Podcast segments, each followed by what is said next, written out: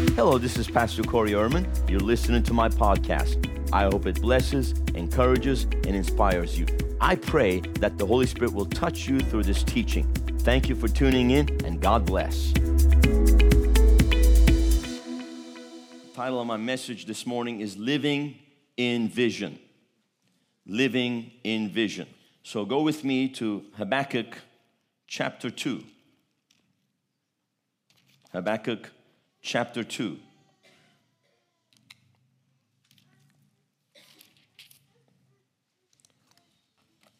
I'm going to start reading from verse 1. I'm going to talk to you about living in vision, and I'm going to tie it to the purpose of divine prosperity. You will understand when I share how these two are so tied together. Father, we thank you as we go to your word. We thank you that the entrance of your word brings light.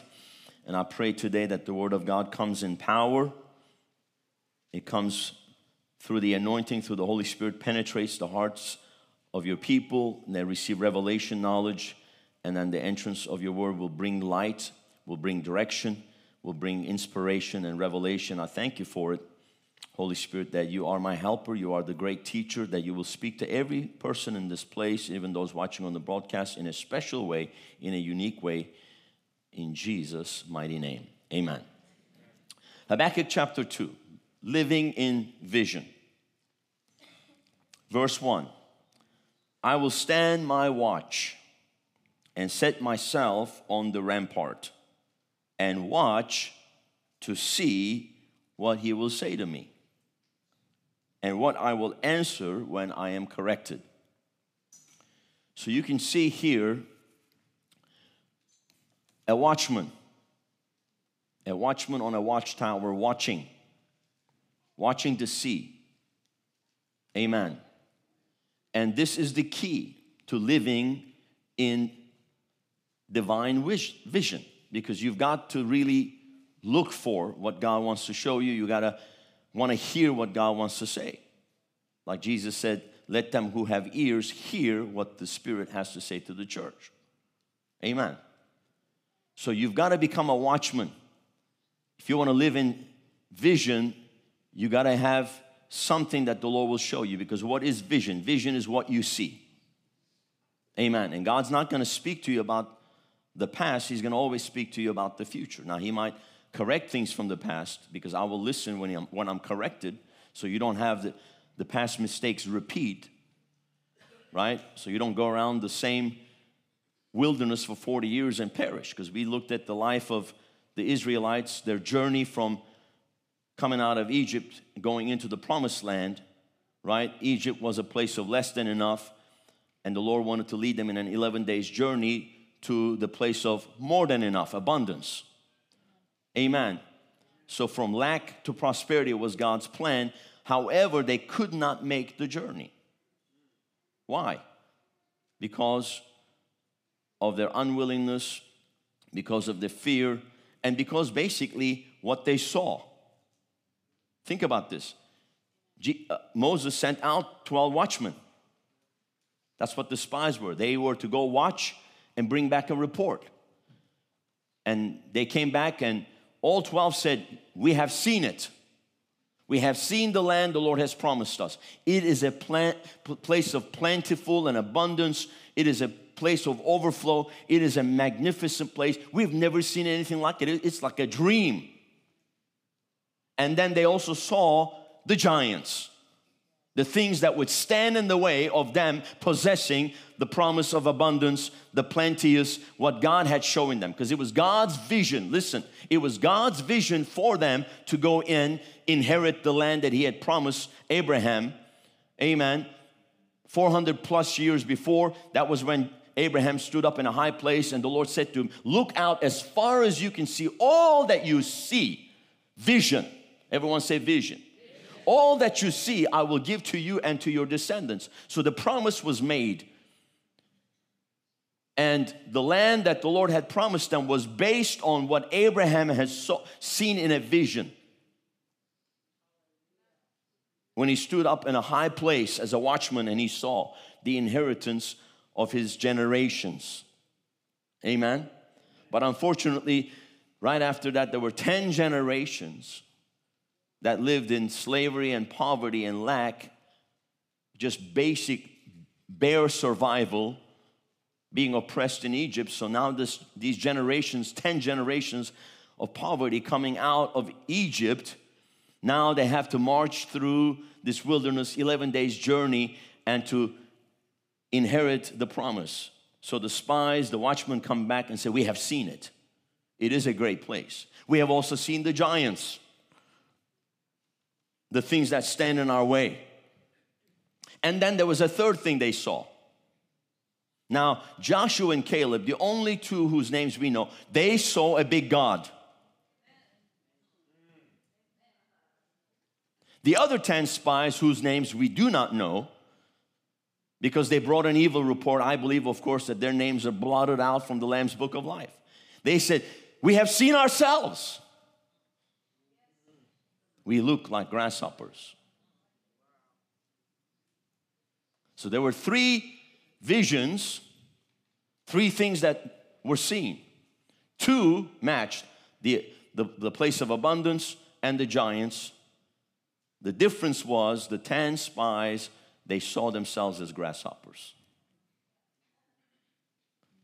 Those giants will squash us like bugs. That was their report. We can't do it. Joshua and Caleb and said, We saw the giants and the Lord is with us. We see a mighty God. And, that's, that's the eye of faith. That's the eye of faith. And the other is the eye of fear. So they brought back a report. And they and the people listened to the 10 spies that brought the evil report. Because, why? Because even though they had come out of Egypt, Egypt was still in them. They still had the mindset of lack, and they said, We can't do it. It's just, we can't do it. They didn't see themselves as deserving. They didn't see that they didn't see a mighty God that could use them. They didn't see a mighty God that could bless them. They, they didn't see it. And because they didn't see it, they couldn't have it. What you see, you can have. And because they didn't see it, they couldn't enter in. And so they ended up perishing in the wilderness. You know the story 40 years. They went around 40 years. Why 40 years? Because that's a generation. So 40 years they went around the same wilderness until they all that old generation perished and a new generation rose up who did not know Egypt. Amen. Now you have to understand, there's about 3 million people at this point, and it's a very small area. They just keep going around the same circle. And they had to cross Jordan. They had to cross over Jordan. Jordan is like the demarcation. Jordan is like that boundary. Crossing Jordan is significant. And the same thing in your life. Crossing Jordan is significant. Crossing Jordan is crossing from that place of the flesh into the place of the spirit. The reason they perished in the wilderness was because they were in the flesh. They had a fleshly, carnal vision. They could only look at their own fleshly weakness. We are like grasshoppers, they said.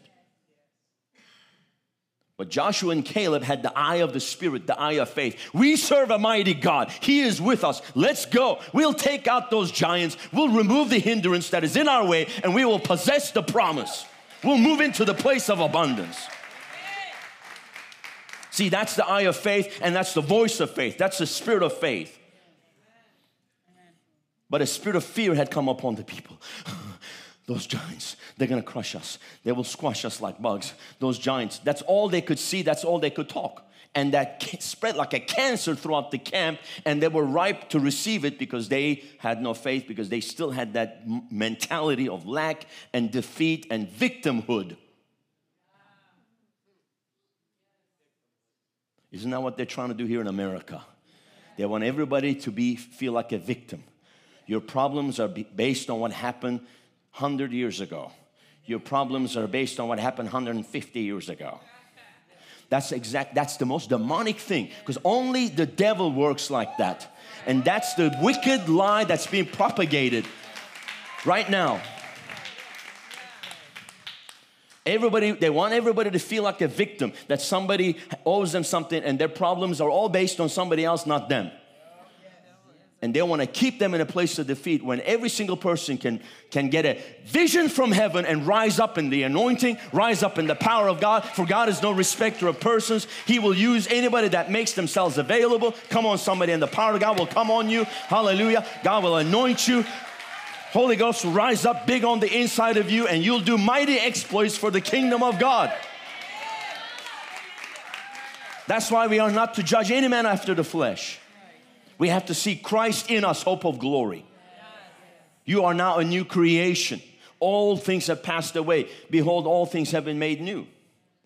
So crossing Jordan was so significant. And you're gonna have a Jordan to cross in your life if you wanna go into the place of vision. Because God has a big vision for you. God has big things for you in store, but you gotta have to you have to watch and see what they are. And now let's keep reading verse 2. Then the Lord answered me and said, Write the vision. Make it plain upon tablets. Tablets of stone. Basically, carve them into stone. What does that mean? Make it permanent. It's not like a piece of paper that you can erase or you can crumple. This is a tablet of stone. You got to make it make this vision permanent. Hallelujah. That he may run who reads it. So you got to run with the heavenly vision. Amen. Come on, somebody say, I'm going to run with the vision of heaven, with the vision God has for my life. Hallelujah. We're running a heavenly race, people. For the vision is yet for an appointed time but at the end it will speak and it will not lie. Though it tarries, wait for it because it will surely come. It will not tarry. And of course, that's exactly what it means. That vision is for an appointed time. And of course, it will be challenged, it will be tested. You have to stay the course. And the only thing that's going to keep you, let me tell you, the, the thing that's going to keep you from stepping into the vision more than the devil is your own flesh. More than the devil, it's your own flesh. Because the wilderness is really a type of the carnal nature. Now, think about this. Even in the wilderness, the Holy Spirit was leading them. He was leading them by a pillar of cloud by day and a pillar of fire by night. So that's the Holy Spirit leading them. But he was only able to lead them in a confined area because God's best was that the Holy Spirit wanted to lead them into the land of promise and of abundance. And the Holy Spirit wanted to do a mighty work to basically take out those giants. But the Holy Spirit was limited right? For he is able to do exceedingly abundantly more than what you ask or think according to the power that's at work in you. So, the power at work in you, the power that was ready to be released and work in their lives was the power to take out the giants and for them to possess the land. But because they wouldn't step into it, into the perfect will of God, they, they got stuck somewhere in the acceptable will of God where there was provision, right?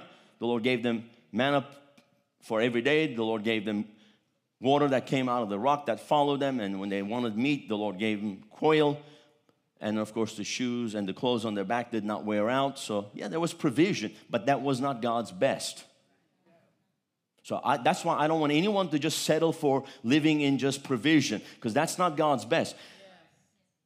Don't limit God. There's a, there's a limitless God on the inside of you. There's a limitless power on the inside of you. Go and take the land. There will be giants. But you will take them out and you will see the power of God manifest. The power of God is greater than any giant you will face. Come on, somebody. So the power of God was limited to the sense that it was just shade during the day with the cloud, light, and heat in the evening by the pillar of fire, and they had just enough to eat for every day, and they had just the clothes on their back and the shoes on their feet that did not wear out for 40 years. But ultimately, that generation perished in the wilderness, and a new generation after 40 years that rose up who did not know Egypt. And finally, they could cross from the flesh to the spirit. Do you see that? So Jordan is like the demarcation line of flesh and spirit. And when you're walking in the spirit, you'll be able to take out whatever giant you face. But if you're in, you're in the flesh, you'll be scared of the giants. And the devil wants to keep the Christians in the flesh because in the flesh, you stand no chance against the devil. But in the spirit, the devil doesn't stand a chance against you.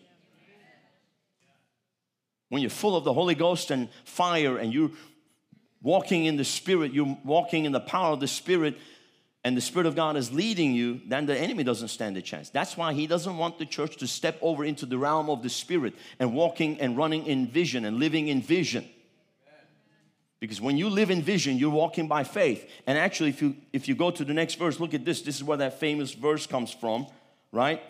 Verse 4 says, But behold, the proud, his soul is not upright in him, but the just shall live by faith.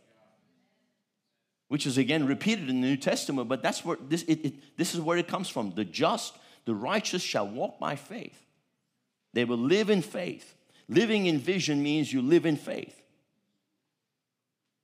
The righteous shall walk by faith. So there's a righteous cause that God has for your life, and He's gonna lead you and guide you in the path of righteousness. It's gonna require you to walk by faith. Faith is the ability to overcome obstacles. Listen now, faith is not the lack of obstacles. Walking by faith doesn't mean you have a perfect life. If anybody preaches you, oh, I have a perfect life, I'm a man of faith, they're lying. You're gonna have de- you're gonna have devils, you're gonna have giants, you're gonna have all kinds of stuff that are gonna come against you, and especially in, initially when you're trying to step out in the supernatural, you're gonna have supernatural opposition. There'll be persecution, there'll be criticism, there'll be people that'll mock you, there'll be people that'll talk about you, make up stuff about you, slander you, gossip about you, turn on you, betray you. People will say stuff, and then the enemy will try to use weak people to divide now I want you to see who did not make it across the Jordan? Those that were in the flesh. And I'm telling you right now, we're moving in the spirit here. To keep up with us, you're gonna have to be in the spirit. If you get in the flesh, you'll be left behind. I can't help that.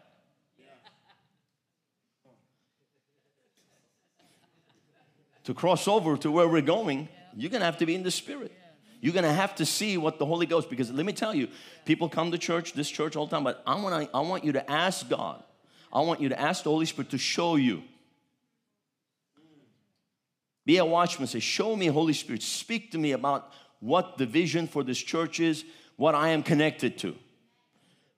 Because you can come here and sit here, but until you see the vision and connect to it in the spirit, you're gonna have a hard time understanding what we're trying to accomplish here, where we're going with this thing. That's why my prayer is that every single person sees things in the spirit, that you get in the spirit so that we can go together in unity, because true unity comes in the spirit. Amen. Hallelujah. Is this helping anybody here this morning? Say, I'm living, in vision. Hallelujah. Now, Let's go look at this one here in let's go to Song of Solomon.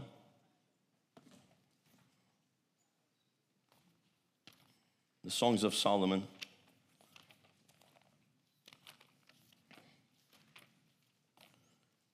Chapter 2.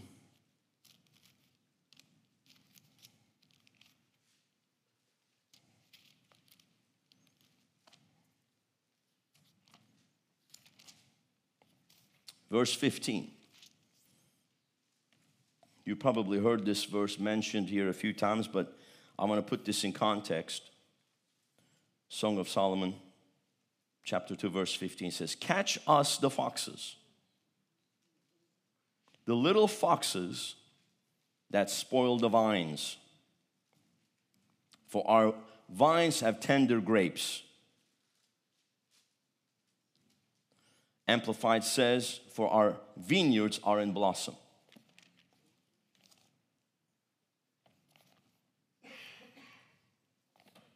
when your vineyard is blossoming, when the harvest is ripe, It's those little foxes that, will come in there and ruin the vine. And that's what's going to happen in your life. Many times it's not the big things, it's the small little things that will keep you from living in vision. A lot of little distractions, little petty things here and petty things there. I mean, sometimes it's not the big things, a lot of times it's the small little things. Small adjustments, small things, attitudes, matters of the heart, issues of the heart, little offenses here, little offenses there. And I mean, sometimes I listen to people and then and they'll give me a list of offenses like 20, 30. And they're all little things, but they're piled up. And it takes them out. It takes them out of vision. It, it, it brings them into the place of the flesh where, where listen, the, the flesh is the place of defeat. You won't, you won't be able to walk in victory when you're in the flesh. You've got to be in the spirit. And it's the little foxes because there's a harvest that's ready. The vines are green onto harvest. It's harvest time. It's blessing time. It's time for increase. But then the little foxes are running around. You got to catch all those little foxes. Don't let that one little fox run around. Catch every little fox, nip it in the bud. Don't let any little attitude rise up. Don't let any little offense rise up. Don't let a little distraction rise up. Don't let a little voice and a word from somebody and, circumstance here. Because see, you're either going to live in vision or you're going to live in circumstance. You're either going to live in vision or you're going to live in circumstance. And circumstances will always be there. You will always have stuff. Stuff happens. But you know what's good about circumstances? They are subject to change. They're not permanent. Think about the thing you were dealing with a month ago. Where is it now? It's over. About a year ago. What, what, what happened? It's over. It's done. Move on. You gotta move on.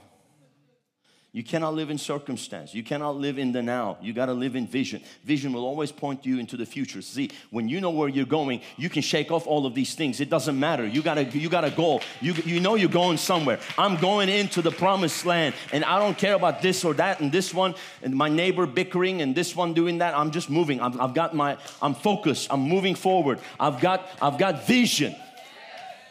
I'm sharp. And sometimes you got to adjust your lens a little bit because it gets a little out of focus or blurry because you get bumped a little bit. And you got to adjust the focus again so you can, the vision becomes clear. You've got to have something that you're looking forward to. Hope is the evidence, right? Or faith is the evidence things hope for. So you got to have hope. Hope is always in the future, but faith takes hope and makes a plan to move forward with it. So, vision is going to require for you to see what God wants to show you. You grab a hold of it and you just lock in.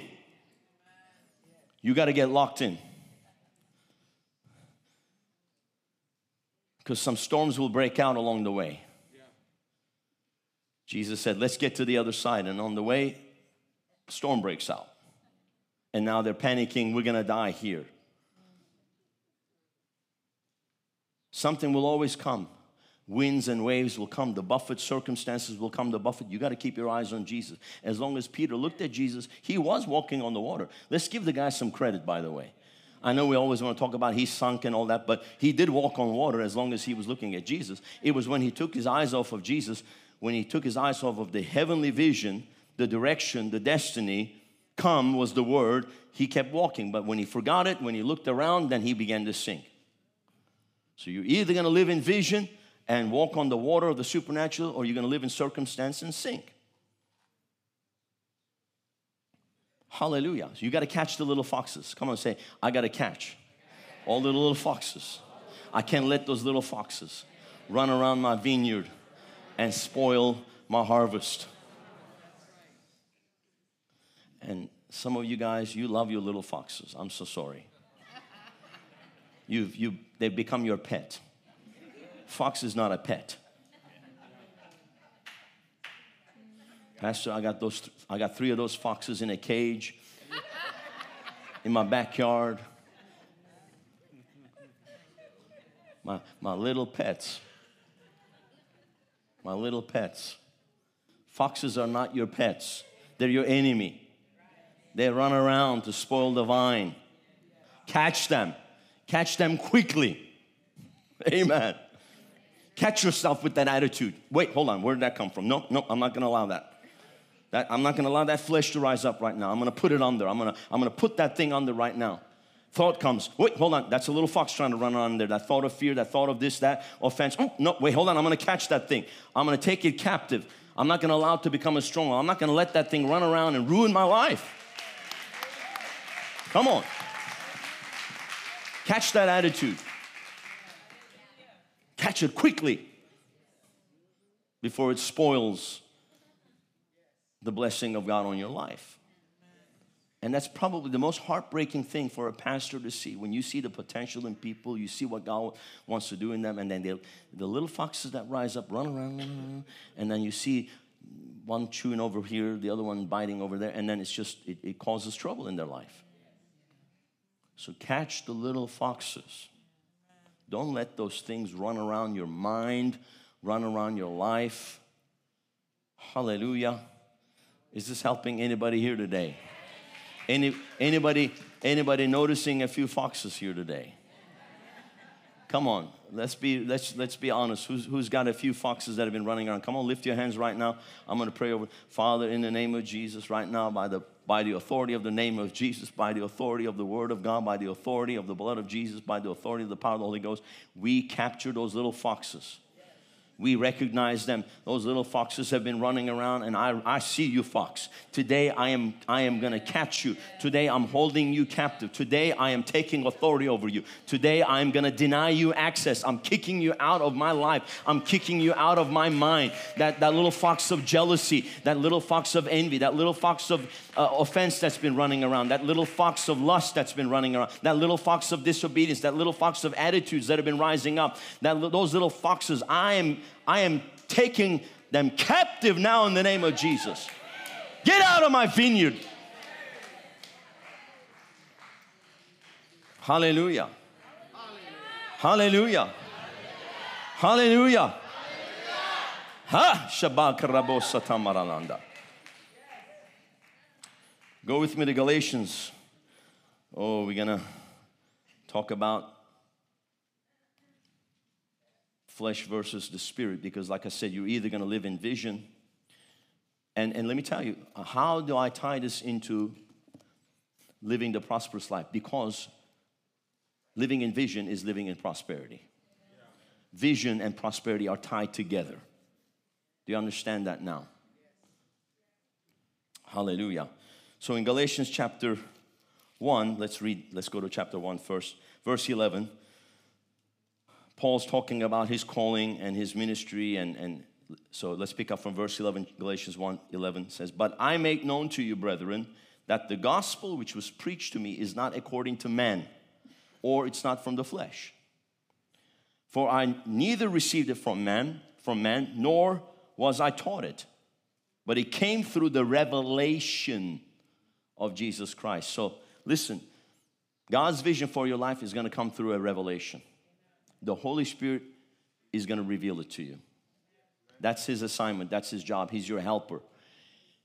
His assignment, his mandate is to help you to live in vision. As long as you walk in the Spirit, he will lead you and guide you into God's vision for your life. Amen. It's going to have to come by revelation. It cannot come from up here in your head. If you're in your head, you're going to have a really hard time walking and living in vision. You got to get out of your head and you got to get in your spirit where God's going to bring that revelation to you. All right? For you have heard of my former conduct in Judaism, how I persecuted the church of God beyond the measure, beyond measure, and tried to destroy it. I advanced in Judaism beyond many of my contemporaries in my own nation being more exceedingly zealous for the traditions of my fathers. So he was zealously persecuting the church. He thought he was actually serving God when he was actually working against God. You know, until he had that encounter on the road to Damascus, Jesus said, Why do you persecute me? Why do you kick against the goads? Why are you resisting me? Why are you kicking against what I'm trying to do? And he thought he was living in vision. until he had a vision. And then he said, Who are you, Lord? He asked the question, but he knew the answer. Who are you, Lord?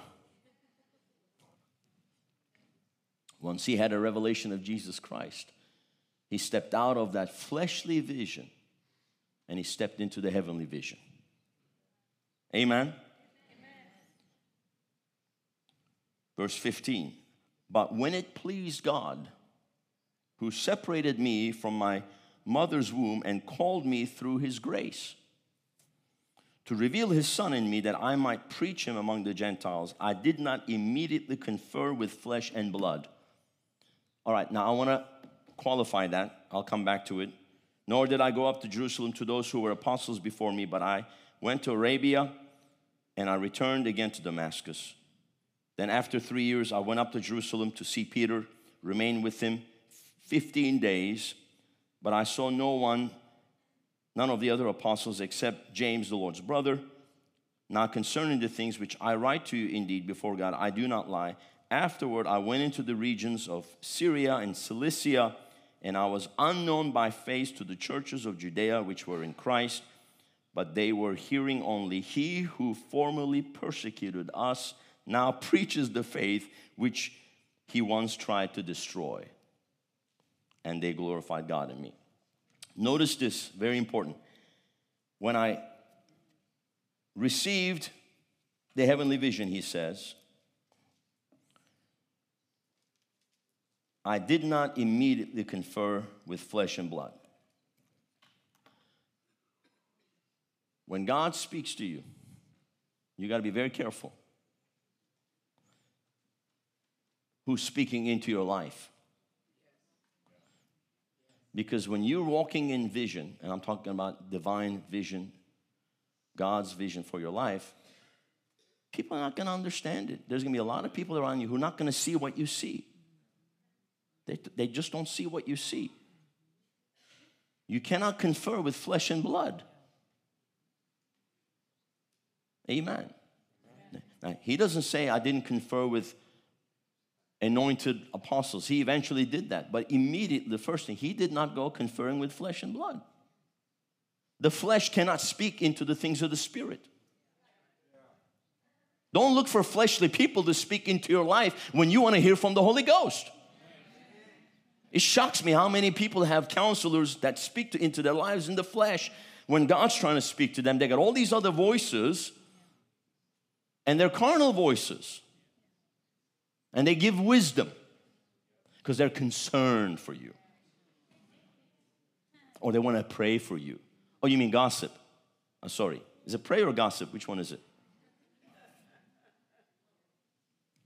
Listen now. It's very important that you understand this. Very, very important.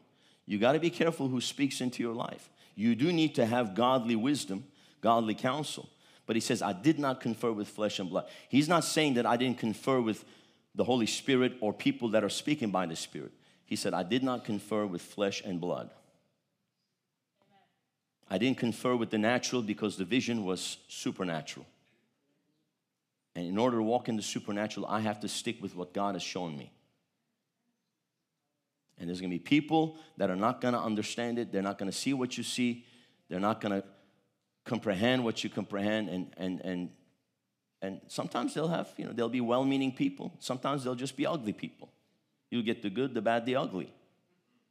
You know, I tell it as it is. You know that, right? Not sugarcoating anything. I got to give you the truth. This is, this, is, this is a matter of life and death. This is a matter of blessing and cursing. This is a matter of victory or defeat. I want to see everyone walk in victory here. I want to see everyone walk in blessing and abundance. So you got to be careful who you listen to. Don't confer with flesh and blood. Flesh has no right to speak into the things of the Spirit.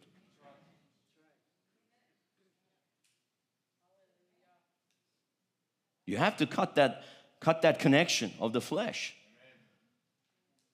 How much longer are you going to go around the wilderness?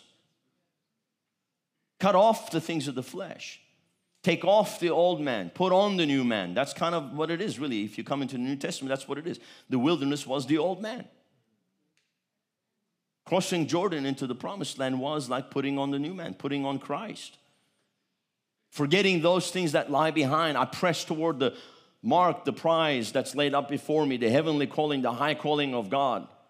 That's what I'm pressing in for. I'm pressing in for the high calling of God.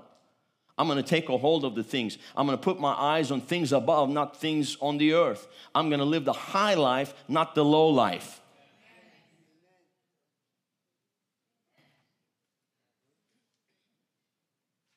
You don't wanna be a low life, don't you? So you gotta live the high life. That means you gotta look at things in a spiritual perspective.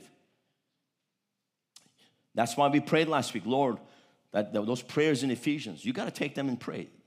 Chapter one, right? Lord, enlighten the eyes of my understanding that I may see, I may know, I may understand the hope of your calling. That I may see, I may know, I may, I may understand the surpassing greatness of your power that's at work in me. That I may know and understand the riches of your glorious inheritance in the saints. Give me a spirit of wisdom and revelation. That's the prayer. That's when you begin to step over. That's when you begin to put the flesh behind and you press into the things of the Spirit. And now you're learning the flow in the Holy Ghost. You're learning to be led by the Spirit. Them that are led by the Spirit of God are the sons of God. The Spirit of God is leading you, and He's always going to lead you into victory. He's always going to lead you into prosperity. He's always going to lead you into success. Come on, somebody. I know the plans I have for you, says the Lord. Plans to what? Prosper you, to give you what? A hope and a future. So you got to trust the Holy Spirit. Some of you still having a hard time trusting in the Holy Spirit. You're holding on tight. And what you're holding on to is the flesh. The moment you let it go, you lose your life, you'll actually find it. I don't know why you're trying to hold on to the natural things so much. You're like attached to it. I'm holding on. What are you holding on to? You're not holding on to it, it's holding on to you. It's holding you back. Let it go. Let it go.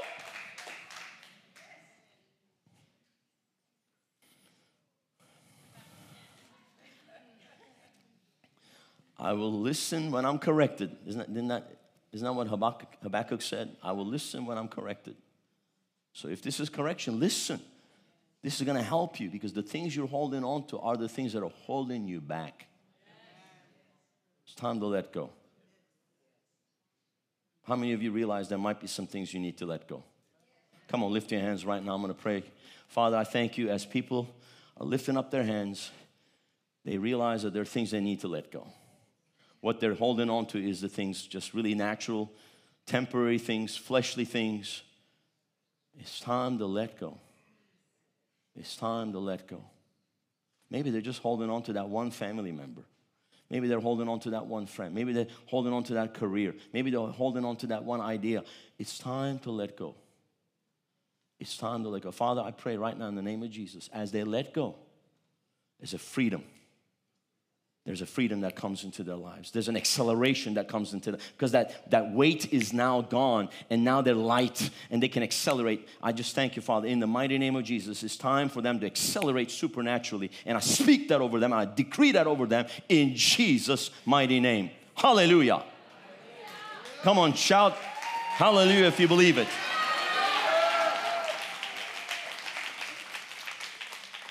I got a few more things.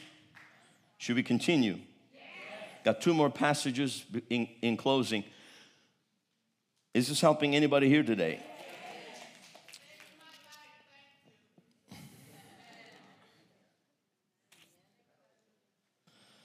So let's go to Galatians chapter 5. Let's look at verse 13.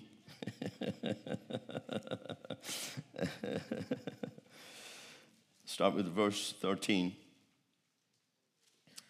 For you, brethren, have been called to liberty or freedom. Only do not use liberty as an opportunity for the flesh, but through love serve one another.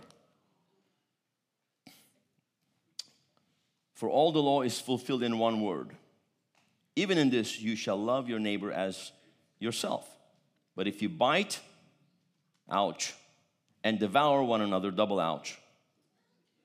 Beware lest you be consumed by, an, by one another. So you get, that's what the flesh does. The flesh is going to get you into bickering over petty things and strife, and strife is going to keep you in the place of defeat. Strife is going to keep you in the wilderness. There has to come a unity in the spirit. And how does that come? When you serve one another in love. I want to have a ministry. Well, you, got, you know what ministry is? It's serving. Come and serve. Well, you know, I'm bigger than that. I, am really anointed. I've got a teaching gift. I got, I got this gift. I got that gift. I don't know you.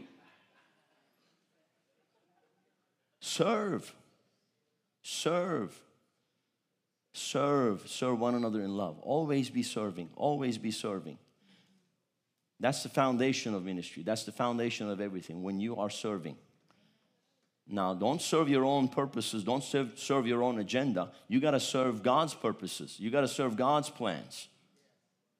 So, one of the things you're going to need to let go is your, is your own plans. Because your own plans will actually work against God's plans.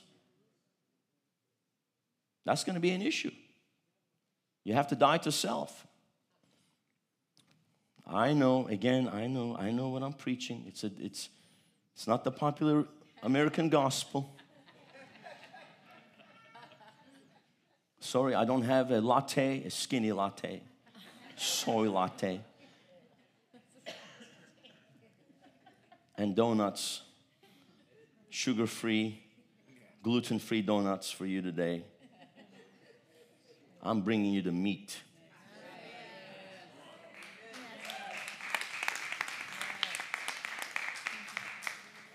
Because I want to see you break through. I want to see you because this is the message that changed my life. So I'm giving you the message that changed my life and it keeps me on the path. You got to die to self. And that's what happens, you know. We have to see this church is going to the next level. Some big things are about to happen. I'm telling you right now, you wait and see what's going to happen here in 2023. We're closing out this year big. We're closing out this year very big. We're very close and wait and see what's going to happen here in 2023. We're crossing to the next level, and so you're going to have to stay in the spirit to come to the next level. And here's what happens. So let me tie everything. When you connect, when you connect to the vision, guess what happens? As the vision and the church goes to the next level, you go to the next level. Whatever you connected to, see, whatever you sow into, you go where you sow. Whatever you sow into is what you're connected to. There's an anointing that you, you connect to. There's a vision that you connect to when you sow into it. Amen. That's why prosperity is tied to vision. That's why prosperity is tied to what you connect to. And if you want God to give you your own vision, He's first going to test you with what He's given to another, someone else's vision. And what you have to understand is even what you see is just a small part of the picture. There's a, always a bigger picture and your picture has to fit into the bigger picture of the plans and purposes of God. If the picture you claim that you have doesn't fit into the big picture of God, then it's not from God. So you gotta have to get the picture. You gotta you gotta be able to see. You know, you, I mean, think about like a ten thousand piece puzzle. You might only have ten of the pieces. Well, I got a little nice tree here. That's wonderful, but there's a big mountain next to it. Why at the mountain? Well, do you realize that there's a river next to the mountain? So we all see in part, right? Prophesy in part, that's what the Bible says. We all see in part. But when the, when the parts come together, we see the bigger part. So vision is always going to be bigger. It's always going to be bigger than you. And, and your vision has to be connected to a bigger vision. When you've been faithful with somebody else's vision, then the Lord will begin to reveal to you. Sometimes, you know, you start, I mean, Pastor, I don't really know what God's vision for my life is. Wonderful. Let me tell you, let me show you the picture of what's happening here. Just fit into here. Come serve here, come do that. Hey, come to Bible school, start serving. And guess what? You just plug in, and the rest is gonna come. The rest is gonna come. Don't be so restless, just get plugged in. I don't really know what I'm to do. I just got saved a week ago. Wonderful. I know exactly what to do with you. Come to Impact Discipleship. I don't know about that. Well, what do you not know? I just finished Impact Discipleship. What do you do? Get plugged into the Bible school. Pastor, I want to get involved. Wonderful. Here's a towel. Go wash some feet. No, I wanted a title though. No, you, got a, you get a towel, not a title.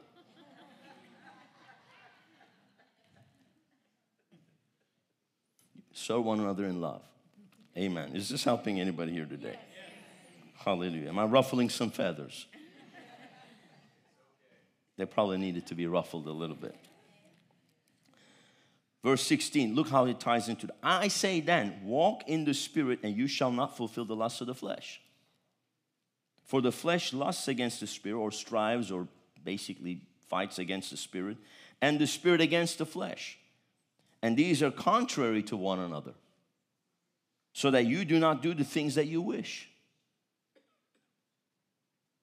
So there might be some things that you wish, but they're really not in line with God's plans and purposes. They're coming from the flesh, so you have to let that go. Because that thing of the flesh is going to fight against the thing that the Spirit of God is trying to do in your life. But if you're led by the Spirit, you are not under the law. So to be led by the Spirit, to be led by the Spirit, it means you're going to have to die to self. Those who belong to Christ have crucified the flesh with its lusts and its desires. Because the flesh has a vision. Your flesh has a vision for your life. But the Holy Spirit has a vision for your life as well. So, which one are you going to live in? And James talks about two kinds of wisdom. And we can also say that's two kinds of vision. There's one from above, heavenly, pure, divine, and then there's one from below that's earthly, carnal, sensual, and even demonic. So, which, and you know, man, you know they got a vision. And if you actually read, I'm kind of running out of time here, but if you actually read the rest of Habakkuk 2, you, you'll, you'll see the vision. You'll see the vision. Oh, let's read it. We got time. Because we talked about the Antichrist agenda last week you know, in the World Economic Forum, this and that, central bank digital currencies, one world money, digital supply. And actually, this last week, they came out and said we need to have digital IDs, tracking, tie the vaccine IDs to the digital currencies, all of that. And it's and you know why they want digital smart currencies? Because they're they're programmable, conditional. And they want to introduce, like they have done in China, social credit scores. So if you don't, if your social credit isn't good, you can't even get on a bus to go to the, go down the street. I mean, that, this is what they're pushing. That's the demonic agenda. Those are the giants in the land. We see them. I mean, we see the giants. There's World Economic Forum is a giant there. And the WHO is a giant over there. Who are you? I mean, you got, you know, you got the globalists, you got this, you got, you got all the different structures in the Antichrist establishment. Yeah, we see the giants in the land. But I'm not afraid of them. So, I mean, talking about these is not really bad. I mean, we, we're just recognizing the giants, but we always talk about victory. We talk about God. We talk about God's plan. Yeah, they have a vision. They have a demonic vision for people slavery, bondage, poverty. You will own nothing and you'll be happy by 2030, they said. You know, you will own nothing. We'll just give you a, a stipend to survive We'll just keep you alive, as many of you as we want, because we, we, there's too many of you, because we just crossed 8 billion people on the planet. Did you know that? This last week, we, we just crossed 8 billion people on the planet. They said, no, it's too many. Let's, let's reduce it to 500 million. These guys, they speak about it openly. So when I talk about these things, it's, it's the giants. They're out there talking. We see them. I'm not telling you there aren't any giants. The, the giants are there. But let's look at what the Bible says. Indeed, because uh, we're back to Habakkuk 2, verse 5. Indeed, because he transgresses by wine and is a proud man, and he does not stay at home, because he enlarges his desire as hell. He is like the death and cannot be satisfied. He gathers to himself all nations and heaps up for himself all peoples. That's the demonic vision. Will not all these take up a proverb against him? and a taunting riddle against him and say, Woe to him who increases what is not his, how long? And to him who loads himself with many pledges. Will not your creditors rise up suddenly? Will they not awaken who oppress you, and you will become their booty? Because you have plundered many nations, all the remnant of the people shall plunder you. See, I'm getting ready for the end time wealth transfer where the wealth of the wicked is laid up for the just. Come on, somebody. That's the vision I have. That's the vision I'm seeing. Amen. Hallelujah. Glory to God. Because of man's blood and the violence of the land and the city and of all who dwell in it, woe to him who covets evil gain for his house, that he may set his nest on high, that he may be delivered from the power of disaster. You give shameful counsel to your house, cutting off many peoples and sin against your soul. So that's their counsel. They gather together in these round tables, World Economic Forums and G20s, and they gather in the Council on Foreign Relations and they gather in the United Nations. These are the council, these are non elected people. They've usurped authority and power, and they're operating by antichrist demonic agenda. We know their plans. We expose it. We see it. We know it. We see the giants. They give shameful counsel. For the stone will cry out from the wall, and the beam from the timbers will answer it. Woe to him who builds a town with bloodshed, who establishes a city by iniquity. Behold, is it not of the Lord, uh, is it not of the Lord of hosts that the peoples labor to feed the fire and nations weary themselves in vain? For the earth will be filled with the knowledge of the glory of the Lord as the waters cover the seas. That's our vision. We see the glory of God. We recognize the darkness, but we are not overwhelmed by the darkness because we see the glory of God. The greatest move of God is at hand. The greatest move of God the planet has ever seen, the greatest harvest of souls, the greatest acceleration is at hand because time is short, the work is great, and God's gonna fit the greatest amount of work into the shortest amount of time. That means there has to be supernatural acceleration. What used to take 10 years will take one year. Come on, somebody. What used to take a year will take one week. There's coming a supernatural acceleration. The Holy Ghost is going to get on your tail. You're going to be accelerated. Hallelujah. Even in the midst of their wickedness. They might be chasing us all to the edge of the Red Sea, but we'll cross over on dry land while they drown. That's right.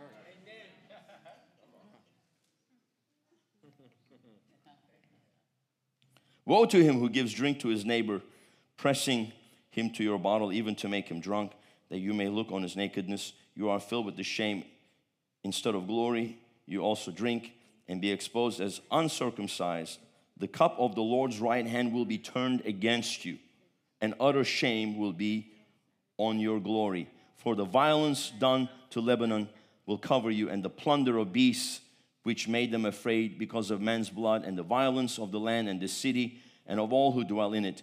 What profit is the image that its maker should carve it? You know, they want to get everybody to worship the image of the beast the molded image, a teacher of lies, that the maker of its mold should trust in it to make mute idols. Woe to him who says to wood, Awake, to silent stone, arise, it shall teach. Behold, it is overlaid with gold and silver, yet in it there is no breath at all. But the Lord is in his holy temple. Let all the earth keep silence before him.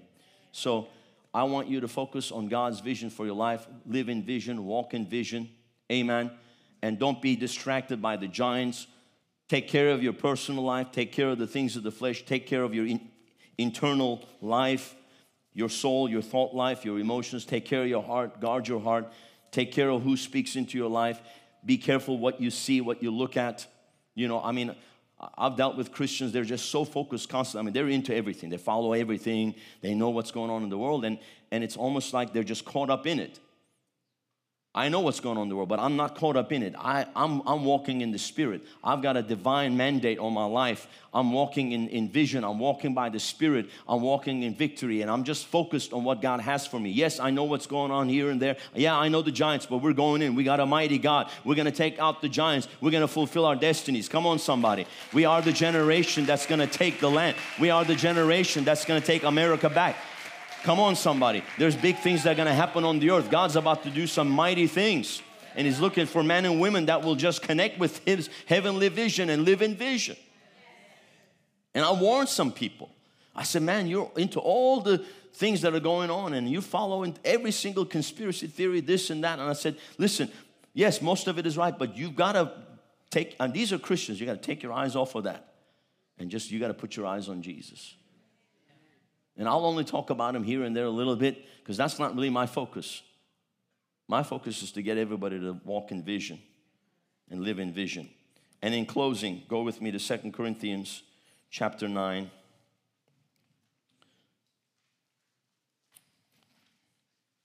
Is this helping anybody here today? I just decided to do one message. So, Josh, I think we can make three programs out of this one here. Who's, who's seen our TV programs on CTN? All right. Second Corinthians chapter 9. We're going to get those out to some other networks. Second Corinthians chapter 9, verse 6. But this I say he who sows sparingly will also reap sparingly, and he who sows bountifully will also reap bountifully. Now, let me qualify this because I'll tell you right now when your vision for your life is more than provision, then you operate differently. Remember, I mean, if it's just feed me, clothe me, feed me, clothe me, you yield little faith. So, in that regard, you're just going to give little. But when your vision is bigger, you realize it's going to take bigger seed. Because you go where you sow. Bigger the seed, bigger the harvest. Bigger the vision. I mean, you know, it's like you can't be believing God for a million dollars and sow a dollar.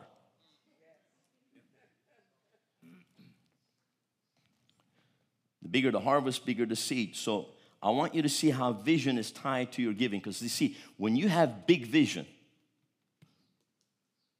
now you're motivated to sow big because you know what it's going to take to accomplish that vision. You got to get God involved. You need supernatural multiplication. If the vision for your life is just provision, like I said, you don't need that much. The Lord will meet that need, but I want you to start to believe God for bigger things. And when you believe in God for bigger things, then now you become a sower. You, you don't sow little, you sow much because you believe in God for big things.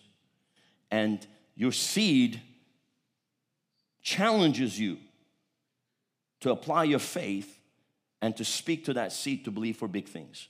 Let me tell you, every single time in our life and in our ministry, God wanted us to take to the next level. He always required us and spoke to us about sowing some radical seed, some big seed. Hallelujah.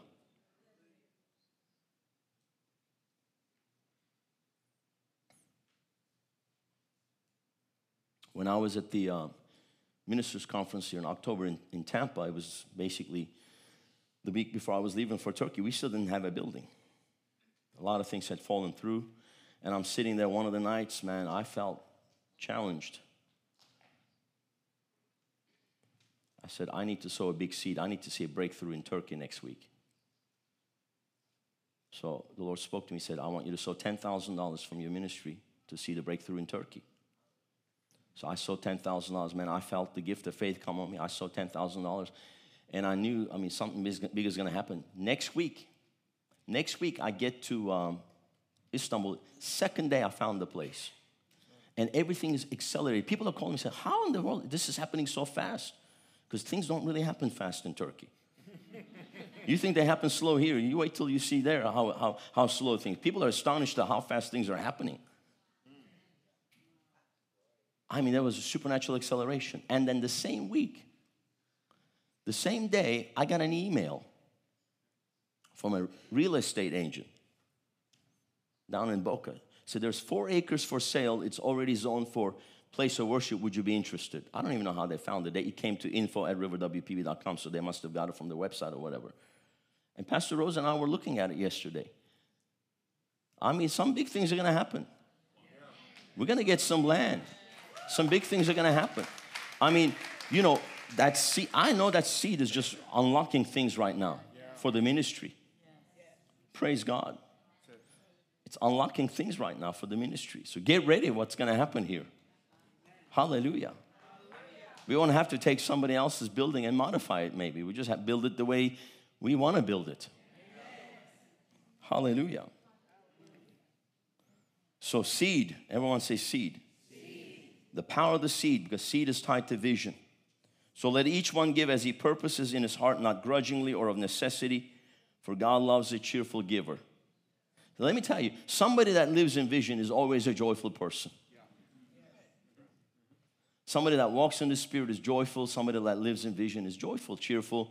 they're radical, they're free, they're givers, they're worshipers. Man, they pray, they win souls, man, they you know, they they reach out, they help. I mean, they're they're on fire. It's the flesh that's going to keep you. Flesh wants to hold on to the little and it's going to keep you from breaking through. Flesh will keep you miserable, guys. Come on. So let each one give as he purposes. See, your giving has to have a purpose. When you live in vision, there's a purpose for your life. And now you're not just giving, you're not just bu- a, a bucket plunker. Now you're giving and sowing into vision. And you're connected with a vision.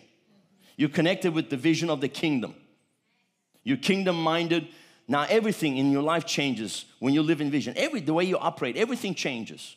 How you give changes, how you pray changes, how you operate changes, how you plan things change. Everything changes when you live in vision. And now you're giving with purpose.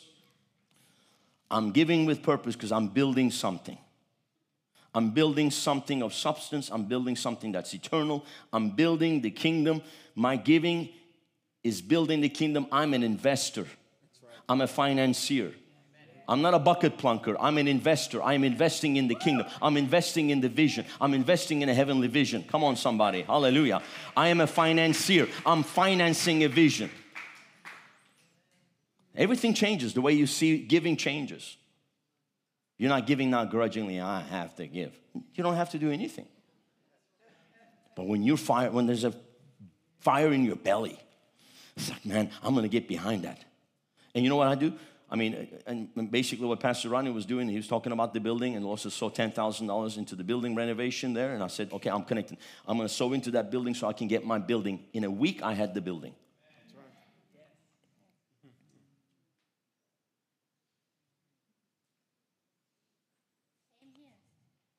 Hallelujah.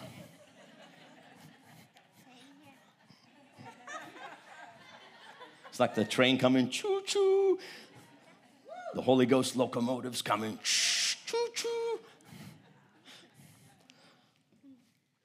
Everything changes when you live in vision. The way you give changes, the way you think changes.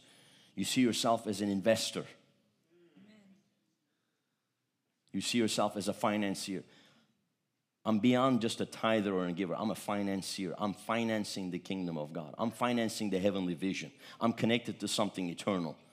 I'm building up for myself treasures in heaven. So your giving is transformed in your mindset and the way you think. you you become something, everything you do is purposeful. There's a purpose to what you do.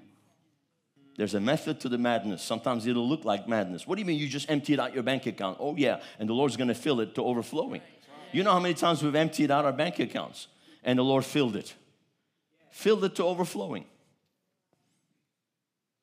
Because we just needed to get a breakthrough. We need to go to the next level. I was not satisfied where I was at, and I said, Lord, what do I need to do? He said, Well, you're gonna need to give your way out of this one. You can't just pray your way out of this one. This one comes out with prayer and giving and fasting. Hallelujah. Glory to God. And I'll close with this in closing. Really, this time, I'm really closing. Verse 8 is to me the definition of biblical prosperity, okay? But, you, but you're gonna actually see two things here, all right? You're gonna actually see two things here. And I'm going to read from the Amplified, okay, verse 8. And God is able to make all grace, every favor and earthly blessing come to you in abundance, so that you may always and under all circumstances, whatever the need be, self sufficient, possessing enough to require no aid or support. So that is provision right there, right? Isn't that provision? Always, all circumstances, whatever the need be, because of God's supernatural grace and favor that comes upon you, you'll be what? Self sufficient. You'll have provision. You won't even worry about provision. And on top of it, there's not just provision, on top of it, there's prosperity. What is that prosperity? It's abundance, furnished in abundance for every good work and charitable donation. So What is that every good work? That is the work God has for you. That is the vision you're living in. So there's going to be abundance for the work that God's called you to do. And you'll be able to contribute to every good work. When there's a good work to be done for the kingdom, you have an abundance to be able to co- contribute into it. Amen. Hallelujah. Not only am I financing, you know, not, not only am I seeing the finances for our vision, but I want to become a financier of other people's visions. Come on, somebody. And that's, that's going to require an abundance. And that's when we start to tap into some big things. And now you're living in vision. Now God's able to do exceedingly abundantly more than what you ask or think. Now you're not limiting the power that's at work in you. Now you're stepping over into a different realm. You've crossed over Jordan. You've entered the promised land. There's abundance, and you're taking out giants, man. You're taking out giants left and right. You're taking out giants left and right. Giant in the morning, giant at noontime, another giant in the evening. Hallelujah. Took out three giants today. Glory to God. Okay, any, any more? giants? oh, and more giants coming. I'll take out a few more giants on the weekend. Hallelujah. You're just a giant slayer. And giants are not running for their lives. Hallelujah when you come in, the devils are running. The demons are demons are absolutely having a nervous breakdown. Alarm bells are going off in hell when you wake up in the morning. Oh my God, he's oh my no, sorry, oh my lowness, oh my lowness. They go to the devil and he, he's awake, he's coming into our city. Come on, somebody. Hallelujah. You're a devil caster outer. You're doing big things because you're living in vision. Thank you for tuning into my podcast. I hope that you have been blessed. I would like for you to consider two things. Number one, subscribe to our show to receive notifications of our new podcasts. Number two, support our ministry of reaching the nations with revival by clicking on the link in the description or visiting our website, riverwpb.com. Thank you for tuning in. Look forward to you joining our next podcast. God bless you.